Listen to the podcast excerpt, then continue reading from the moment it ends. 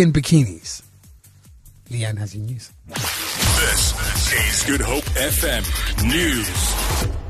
Good afternoon. Three men have been shot and killed and two others wounded in Kewtown, Athlone. Police spokesperson Sinati Joni says the injured men have been hospitalized. He says no arrests have been made in connection with the triple murder. The deceased are 34, 50 and 60 years old.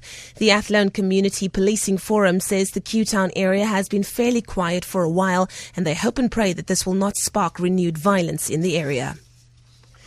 Police Minister Nat uh, Fikile Mbalula has visited several areas in the Cape Flats today which are plagued by gang violence.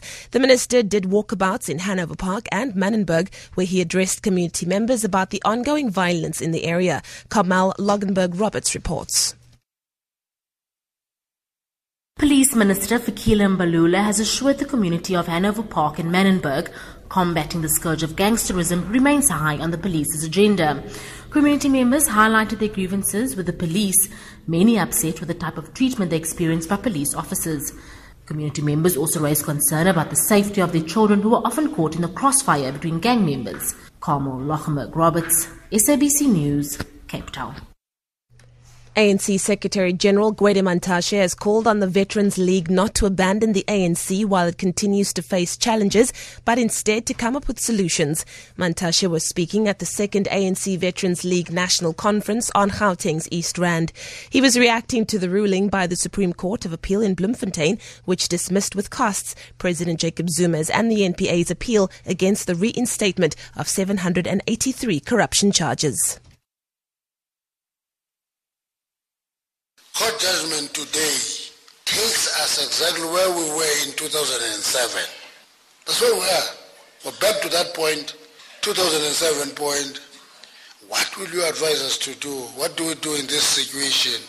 Do we do what is fashionable to say, yeah, unamatyala amaninzi makahambe ngoku makahambe wonke umuntu makaphume apha and so forth? Or are we going to bring wisdom of managing this crisis point facing the movement.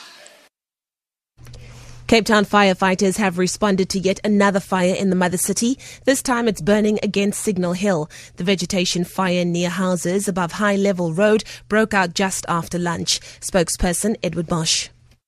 The City of Cape Town Fire and Rescue Service responded to a vegetation fire at High Level Road, Signal Hill, just after 1 o'clock this afternoon. Currently, we have five fire engines and three water tenders on scene. The cause of the fire is yet to be determined.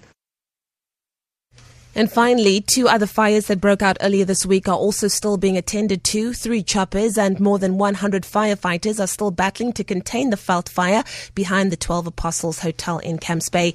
In Blackheath, a fire at a recycling waste has been contained. Firefighters are still to, on the scene to ensure that the area is safe.